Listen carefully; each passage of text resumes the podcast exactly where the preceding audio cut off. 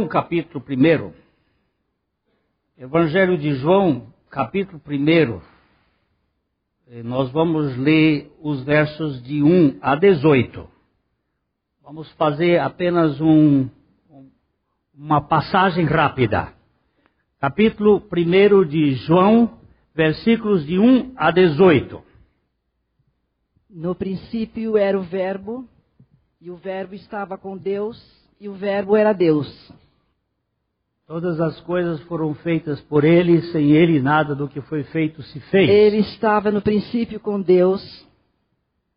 Todas as coisas foram feitas por intermédio dele, e sem ele nada do que foi feito se fez. A vida estava nele e a vida era a luz dos homens. A luz resplandece nas trevas e as trevas não prevaleceram contra ela. Houve um homem enviado por Deus cujo nome era João. Este veio como testemunha para que testificasse a respeito da luz, a fim de todos virem a crer por intermédio dele. Ele não era luz, mas veio para que testificasse da luz, a saber, a verdadeira luz que vinda ao mundo ilumina todo homem. O Verbo estava no mundo, o mundo foi feito por intermédio dele, mas o mundo não o conheceu. Veio para o que era seu e os seus não o receberam. Mas a todos quantos o receberam, deu-lhes o poder de serem feitos filhos de Deus, a saber, aos que creem no seu nome os quais não nasceram do sangue, nem da vontade da carne, nem da vontade do homem, mas de Deus. E o Verbo se fez carne e habitou entre nós, cheio de graça e de verdade. E vimos a sua glória, glória como do unigênito do Pai. João testemunha a respeito dele e exclama: Este é o de quem eu disse: O que vem depois de mim tem, contudo, a primazia, porquanto já existia antes de mim. Porque todos nós temos recebido da sua plenitude e graça sobre graça. Porque a lei foi dada por intermédio de Moisés. A graça e a verdade vieram por meio de Jesus Cristo. Ninguém jamais viu a Deus. O Deus unigênito, que está no seio do Pai, é quem o revelou é até aqui. Os versos 14, o verso 14 a 18. O verso 14 diz exatamente assim: E o Verbo se fez carne. A palavra encadernada em pele humana. Aquele que é a origem de todas as coisas, que é o Criador de todo o universo veio buscar um teto na terra. E se tornou um sem-teto. Porque ele disse que não tinha onde reclinar a sua cabeça. As raposas teriam os seus covis, os pássaros os seus ninhos, mas ele onde reclinar a cabeça. O Verbo Divino, o Criador do universo,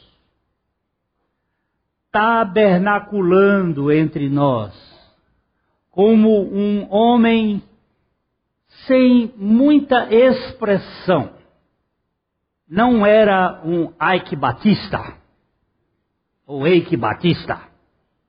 Não possuía grande fortuna, mas tinha a maior riqueza que alguém possa experimentar. Ele era um homem extremamente alegre e veio com uma missão que é nos libertar do nosso maior inimigo. O nosso maior inimigo somos nós mesmos. Nós, com nossa rabugice, com as nossas cobranças, com a nossa falta de contentamento. O Verbo se fez carne, e essa palavra aqui, e habitou entre nós, significa e tabernaculou e tomou uma, um tabernáculo, uma tenda entre nós. E cheio de graça e de verdade. Nós já vimos aqui que a verdade não pode vir na frente da graça. A graça é quem dá tudo para os filhos de Deus. É, essa semana eu recebi mais uma vez um videozinho de um turista que chega num dos países do Oriente procurando um sábio. E chega na casa do sábio e ele pergunta, porque o sábio só tinha uma mesa, uma cadeira e uma cama. Morava num lugarzinho simples. Tinha um fogão, uma cadeira, uma mesa e uma cama. E o jovem perguntou: Onde estão os teus móveis? Onde está a tua mobília? E o sábio disse: E onde está a tua? Para o turista. Ele disse: Não, eu sou um turista, eu estou aqui de passagem. E o, o sábio então disse: Eu também. A terra é apenas um lugar de passagem. Eu estou indo para a terra celestial. Nós não somos daqui. Mas Jesus desceu aqui. E ele veio cheio de graça e de verdade. E João, que é o escritor, o apóstolo João, é um dos três discípulos, Pedro, Tiago e João, que foram convidados para, por Jesus para irem ao monte onde ele foi transfigurado. E a transfiguração de Jesus foi num momento de oração, quando ele orava. O seu rosto ficou brilhante como o sol.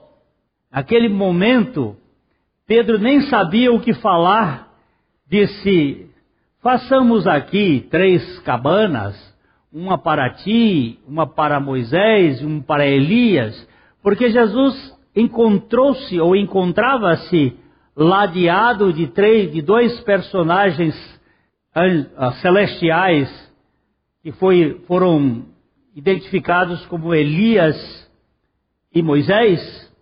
E ele disse: Vamos fazer três tendas, uma para ti, uma para Moisés, uma para Elias, porque ele não sabia o que estava dizendo. É, muitas vezes nós, nós queremos estabelecer o reino de Deus aqui na terra do nosso modo. E nós não somos daqui da terra. Nossa pátria está acima.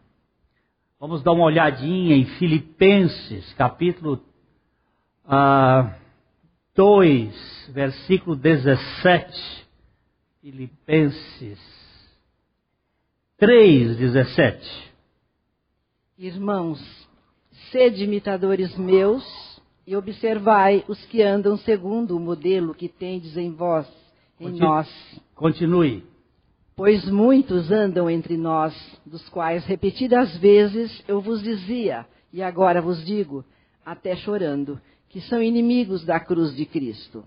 O destino deles é a perdição, o Deus deles é o ventre, e a glória deles está na sua infâmia visto que só se preocupam com as coisas terrenas. Isso é Paulo chorando. Aqui nós encontramos o apóstolo numa espécie de plangência, de choradeira.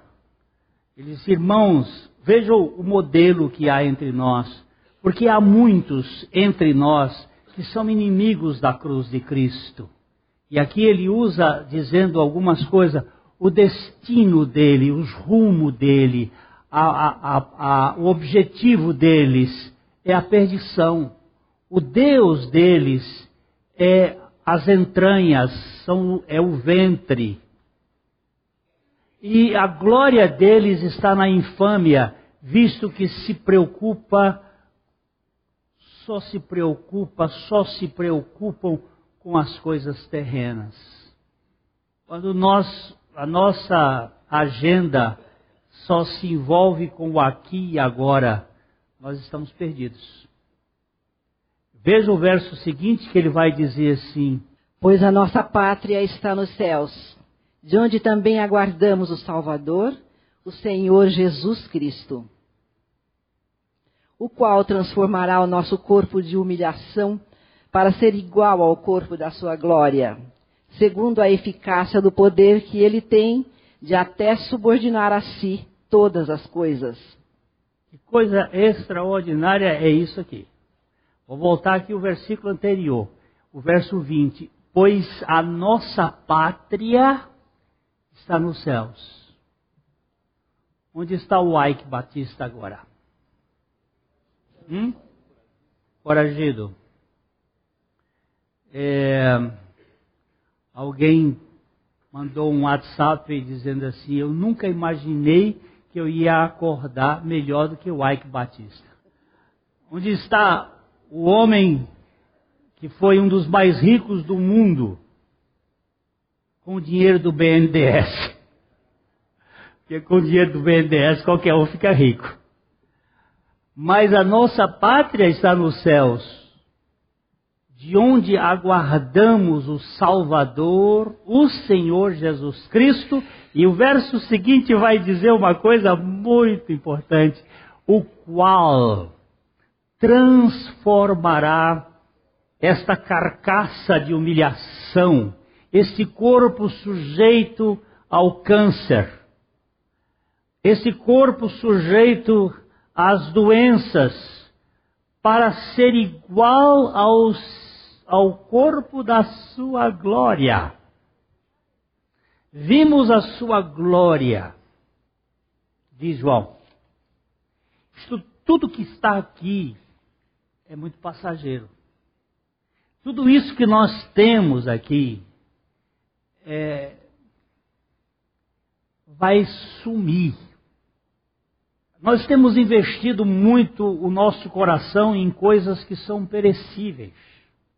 Perdemos muito da intimidade com o Senhor porque temos uma agenda muito cheia com coisas que não vão preencher o nosso coração.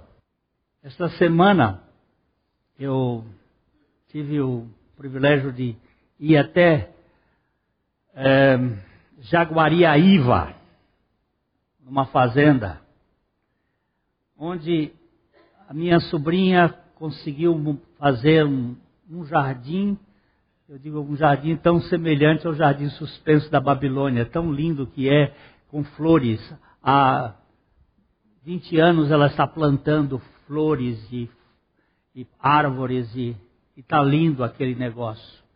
Tem não sei quantas mil plantas que ela plantou. E não havia um passarinho quando eles chegaram lá. Não havia nenhum. Hoje eu perguntei para ela: você precisa fazer uma catalogação do número de passarinhos. E passarinho foi o bichinho que Deus, o nosso Senhor Jesus Cristo, mandou que nós fôssemos observar. Passarinho não tem estresse. Eles não ficam preocupados em amealhar, em juntar, em celeiro. E diz a palavra de Deus que o vosso Pai os alimenta. Eu fiquei diante de um, um tipo de lírio lá, assim, enquanto eles estavam passeando, minha esposa e meu, minha cunhada e minha sobrinha passeando, em um momento eu olhei um lírio eu disse, Líriozinho, você hoje está me dando uma aula. Você vestido desse jeito. Nem Salomão, em toda a sua glória, se vestiu como você. E foi meu pai que cuidou de você. E às vezes eu fico preocupado se é o jacaré que vai ficar aqui na estampa da minha camisa, ou se é o. E dá um outro aí que eu Hein? A vírgula da Night, a asa da, da, da Nick, ou se é um outro grife qualquer, que, meu irmão, custa na China menos de um dólar. Cada camisa daquela é vendida aqui por 300, 400 reais. Tudo a majoração do comércio e etc. Para nos dar a sensação de que nós somos alguém ou alguma coisa, aquele que se vestiu de pele humana, parecia inexpressivo, habitou entre nós cheio de graça e de verdade, vimos a sua glória, glória como do unigênito do Pai. A caça de gente, a busca de gente perdida, que se encontra presa dentro de si mesmo. Eu queria a gente parar um pouquinho só e já vamos, vamos para casa. Eu queria olhar hoje aqui 1 Pedro capítulo 2. A gente pode, era marcado uma coisa, mas eu vou começar com o versículo 1 mesmo. 1 Pedro 2, 1. Desejai, desejai. Vamos lá. Despojando-vos, portanto, de toda maldade e dolo, de hipocrisias e invejas, e de toda sorte de maledicências. Desejai ardentemente, como crianças recém-nascidas, o genuíno leite espiritual, para que por ele vos seja dado crescimento para a salvação. Eu vou voltar um pouquinho, vamos voltar um pouquinho para o verso 1, e ele está dizendo: despojando, despojando-vos, despojando-vos. A palavra despojar significa tirar de um morto. Quando você rouba uma pessoa viva, ou você furta, eu passo aqui e pego sem o Márcio perceber o, o celular dele e levo embora. Isso é um furto. Se eu puser o revólver na cabeça dele e tirar o, o. Isso é um roubo. Mas se ele tiver morto e eu pegar isso aqui, é um despojo. Você não furta do morto, nem rouba do morto, você despoja o morto. Morreu? Ele não é mais dono de nada, você pode levar. Quando ele está dizendo aqui, despojando-vos, portanto, de toda maldade, é porque você morreu na cruz com Cristo e de todo dolo, e de toda hipocrisia, e de toda inveja, e de toda sorte de malícias, despojando-vos destas coisas, desejai, verso seguinte, como crianças recém-nascidas, como crianças recém-natas. Eu acho que foi domingo eu, eu contei aqui de uma criança que lá em Curitiba foi encontrada dentro de uma caixa a criança estava morrendo de fome.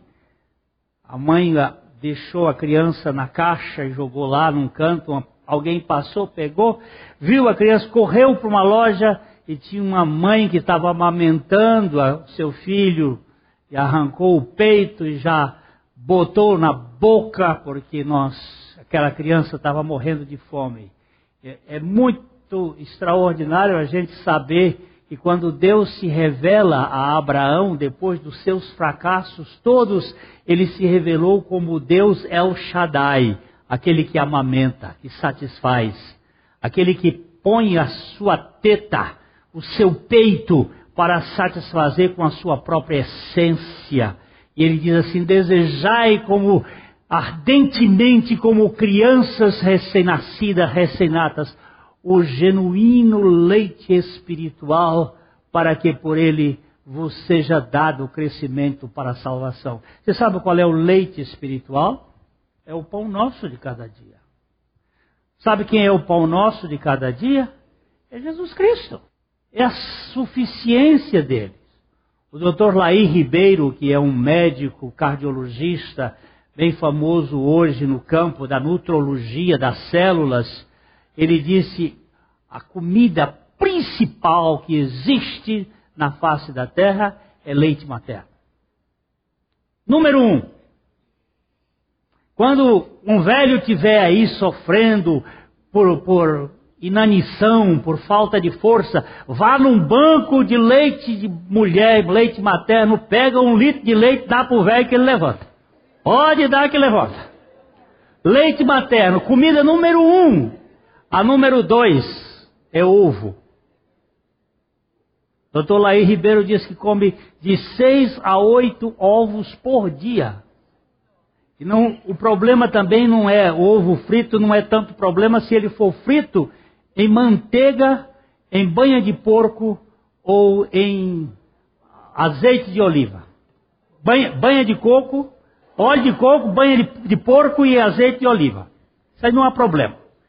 Não há problema. O problema é em canola, que nem existe. Esse é um, um, um, um óleo que nem tem a planta chamada canola. E a gente fica comendo besteira, muita coisa. Mas Aqui eu estou com uma professora nesse auditório, e eu ainda vou escrever um livro com ela. É uma das especialistas em aleitamento materno. A nossa irmã Dalete, ela está aqui. Ela deu uma aula para nossa filha, que estava grávida, no sábado e na segunda-feira a, a, bolsa arrebentou, na, nasceu nosso neném e ele precisava de leite materno tinha que tirar e levar lá para a UTI neonatal o leite materno da mãe. E o leite materno que veio matar a fome de significado para nós não é nada mais e nada menos do que o Senhor Jesus Cristo. O Verbo que se fez carne. Para matar a nossa fome. Ah, doutora Dalete, deixa eu ver se são 340 quarenta e poucos microelementos dentro de uma gota de leite e tudo que a criança precisa para a sua nutrição está ali. E se a mãe, se a criança pregar uma infecção e a criança ao amamentar passar o vírus pelo nariz da mãe, a mãe vai produzir o antígeno em quatro horas e na próxima amamentação estará a defesa orgânica. E a cruz do Calvário foi o lugar onde ele levou toda a porcaria que estava em mim, para na ressurreição ele vencer a libertação da minha natureza e do meu pecado. Versículo 3. Se é que já tendes a experiência de que o Senhor é bondoso. Se você desejar o genuíno leite espiritual, é porque você tem a experiência de que o Senhor é bondoso. E você vai preferir ficar com a palavra de Deus a assistir uma novela da Globo. Com toda certeza. Mesmo que você leia e não entenda porque o entendimento espiritual é diferente do entendimento da cabeça. Indo um pouquinho mais para frente. Chegando-vos para ele a pedra que vive, rejeitada sim pelos homens, mas para com Deus, eleita e preciosa. Ele saiu do leite para a pedra. Da figura de Jesus Cristo como leite que mata a fome, para a pedra que nos mantém seguros e firmes. A pedra que não se abala, a pedra chegando-vos para Ele, a pedra que vive, rejeitada sim pelos homens, desprezada, mas para com Deus é a pedra eleita, escolhida. E uma outra coisa, é preciosa. Versículo 5. Também vós mesmos, como pedras que vivem, sois edificados casa espiritual, para ser de sacerdócio santo, a fim de que oferecerdes sacrifícios espirituais agradáveis a Deus, por intermédio de Jesus Cristo. É que a gente aqui vai ter que acabar mais cedo, mais logo, mas ele diz: também vós sois como pedras que vivem, sois edificados como casa espiritual, não casas mas como casa. Porque Deus só tem um edifício, uma casa espiritual que é a sua igreja. A sua igreja pode se reunir na rua Paraná 76A, mas pode se reunir onde dois ou três estiver ali, ou em qualquer outra comunidade onde os filhos do Altíssimo estão reunidos. Esta é uma casa espiritual. Para Serra um sacerdócio santo, não mais aquele sacerdócio que matava um carneiro a cada dia, do, no, no primeiro e no segundo sacrifício, mas aqueles que estão baseados no único sacrifício, a fim de oferecer-lhes sacrifícios espirituais. Não mais sacrifícios de bezerros e de bodes e de carneiro. Você sabe qual é o melhor sacrifício espiritual? É o fruto dos lábios que confessam o seu nome. Frutos de louvor. Senhor, a coisa não está boa, mas bendito seja o teu nome, porque o Senhor está dirigindo a nossa vida. Sacrifícios espirituais agradáveis a Deus por intermédio de Jesus Cristo. Versículo seguinte, o versículo 6. Pois assim? Pois assim está pois na Escritura. Eis que ponho em Sião uma pedra angular, eleita e preciosa e quem nela crer não será de modo algum envergonhado. Quem nela crê, nessa pedra que é Cristo, não será de modo algum envergonhado. Porque o Evangelho é o poder de Deus para a salvação de todo aquele que crê, do judeu primeiro, do grego depois, porque eu não me envergonho do Evangelho, porque é o poder de Deus. Não tenho vergonha do Evangelho. Hoje, hoje eu fui no, no nosso mercado ali perto de casa com a minha esposa para comprar alguma coisa. Enquanto eu esperava por ela, família que vende frutas começou a conversar comigo e aí nós entramos no assunto do Evangelho. Evangelho não é religião. Evangelho é o que Cristo fez. A religião é o que você e eu temos que fazer. A filha que estava trabalhando lá no, no, caixa virou e disse: Isso faz sentido. Digo: Faz sentido sim, minha filha. Porque o que você faz tem cheiro de suor, mas o que Cristo fez tem cheiro de sangue. E o sangue foi o preço da remissão. Ele deu a sua vida para nos libertar da nossa culpa, para vós outros, portanto, para vós outros, portanto, os que credes, é a preciosidade, mas para os descrentes, a pedra que os construtores rejeitaram. Essa veio a ser a principal pedra angular. E pedra de tropeço e rocha de ofensa. São esses os que tropeçam na palavra, sendo desobedientes para o que também foram postos. Peraí, peraí, peraí. Quer dizer que a pedra preciosa, ela é eleita para os crentes, eleita e preciosa. Mas para os descrentes, ela é pedra de tropeço, é pedra de escândalo. O mundo olha para isso e diz que é um absurdo. E para que alguém chegue a crer, é preciso que o Espírito Santo convença essa pessoa do pecado, da justiça e do juízo. É preciso que ele se arrependa, ou seja levado ao arrependimento pela graça de Deus. Que arrependimento? Arrependimento da autoconfiança. Aliás, Jó não teve que se arrepender de nada errado, porque Jó era um homem probo, era um homem certo, era um homem correto, era um homem justo. Ele não se arrependeu de nenhuma falcatrua no BNDES. Ele não se arrependeu de nenhuma prostituição. Ele até tinha nos seus olhos um selo para não olhar para as donzelas. Ele não se arrependeu de nenhuma safadeza. Ele se arrependeu da sua autoconfiança, da sua justiça própria. Este é o nosso problema.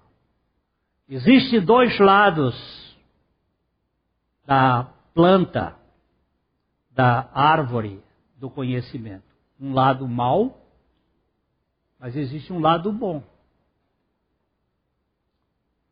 Normalmente nós falamos do pecado só do ponto de vista do lado mal. Nós batemos a boca com as coisas sórdidas, com as coisas sujas. Mas também temos que nos arrepender do lado bom da árvore do conhecimento do bem e do mal. Uma das coisas que nós precisamos arrepender é fazer as coisas sem fé. Porque tudo que não é de fé é pecado. Tudo. Até se eu estiver pregando aqui sem fé, isso é pecado. Orar sem fé é pecado. Cantar sem fé é pecado. Muitas vezes nós vamos ter que nos arrepender do orgulho de fazermos as coisas certas. Terminando, aqui nós temos o verso 9, ele vai dizer: Vós, vós, porém, porém, sois raça eleita sacerdócio real, nação santa, povo de propriedade exclusiva de Deus, a fim de proclamardes as virtudes daquele que vos chamou das trevas para a sua maravilhosa luz. Vós, porém, sois uma raça escolhida, uma raça eleita, um sacerdócio real pertencente à realeza divina, uma nação santa, separada, um povo de propriedade exclusiva de Deus, a fim de proclamardes as virtudes daquele, as virtudes daquele, não as nossas virtudes, mas as virtudes daquele que nos chamou das trevas para a sua maravilhosa luz. Pastor Glenn, eu que vim fazer um convite para o senhor fazer parte de uma certa organização, sou seu amigo, eu queria que o senhor fosse fazer parte dessa organização. Foi por ela que Cristo morreu? Não. Então, eu não tenho tempo para me envolver com nada que não seja por aquilo que Cristo morreu. Não vou gastar meu tempo em jantares de organização, qualquer que seja, para gastar o tempo que poderia ser usado tanto na própria edificação como na edificação dos outros, com aquilo por quem Cristo não deu a sua vida. E a única organização que Cristo deu a sua vida foi a igreja. O nosso tempo tem que ser investido na igreja e no seu reino, para que possamos proclamar as virtudes. Esta palavra aqui é uma palavra muito importante. Vir, viris, é homem, em latim. As virtudes são aquelas manifestações do homem, do homem Jesus de Nazaré. As virtudes daquele que nos chamou das trevas para a sua maravilhosa luz. Porque as trevas lutaram contra a luz, mas não prevaleceram, porque Jesus Cristo ressuscitou dentre os mortos. E a último versículo, vós sim. Vós sim, que antes não erais povo, mas agora sois povo de Deus que não tinhas alcançado misericórdia, mas agora alcançastes misericórdia. Eu teria a ousadia de fazer uma pequena mudança nesse texto. Vós sim que antes não erais povo, mas sim agora sois povo de Deus, que não tinhas sido alcançados pela misericórdia, mas agora a misericórdia alcançou vocês. Foi a misericórdia que nos alcançou. Foi a graça de Deus que nos pegou. Foi o Deus da graça que nos apanhou para que nós fôssemos feitos filhos de Deus. Agora, só para voltar ao que João disse, ele diz que ele é o ruios de Deus, o Filho de Deus unigênito. E nós somos as tecnia, os tecnós de Deus, as criancinhas de Deus por meio do ruios de Deus, o Filho único de Deus, Deus fez réplicas por meio de Jesus. Ah, você tem dinheiro na sua carteira? 50, é, tá bom. Você tem 50? Não tem. Você é pobre. Você tem 50, Joaquim? E dá os 50 seu aqui. Hein? Você vai virar 100? Vai. Ah, vou faturar 100. Me dê 50. Você tem 50 aí? Só o cartão. Esse é do cartão. Quem é que tem mais 50 aí? Me dá os 50. O que, é que eu vou fazer aqui agora? Muito bem. Eu vou baralhar esses 50 aqui. Toma 50. Toma 50. Toma 50. Algum deles teve desvantagem? Por quê? Porque lá na, na Casa da Moeda tem uma forma de fazer notas de 50. Elas mudam os números, a, a série, mas elas são iguais. E nós fomos feitos filhos de Deus no Filho de Deus.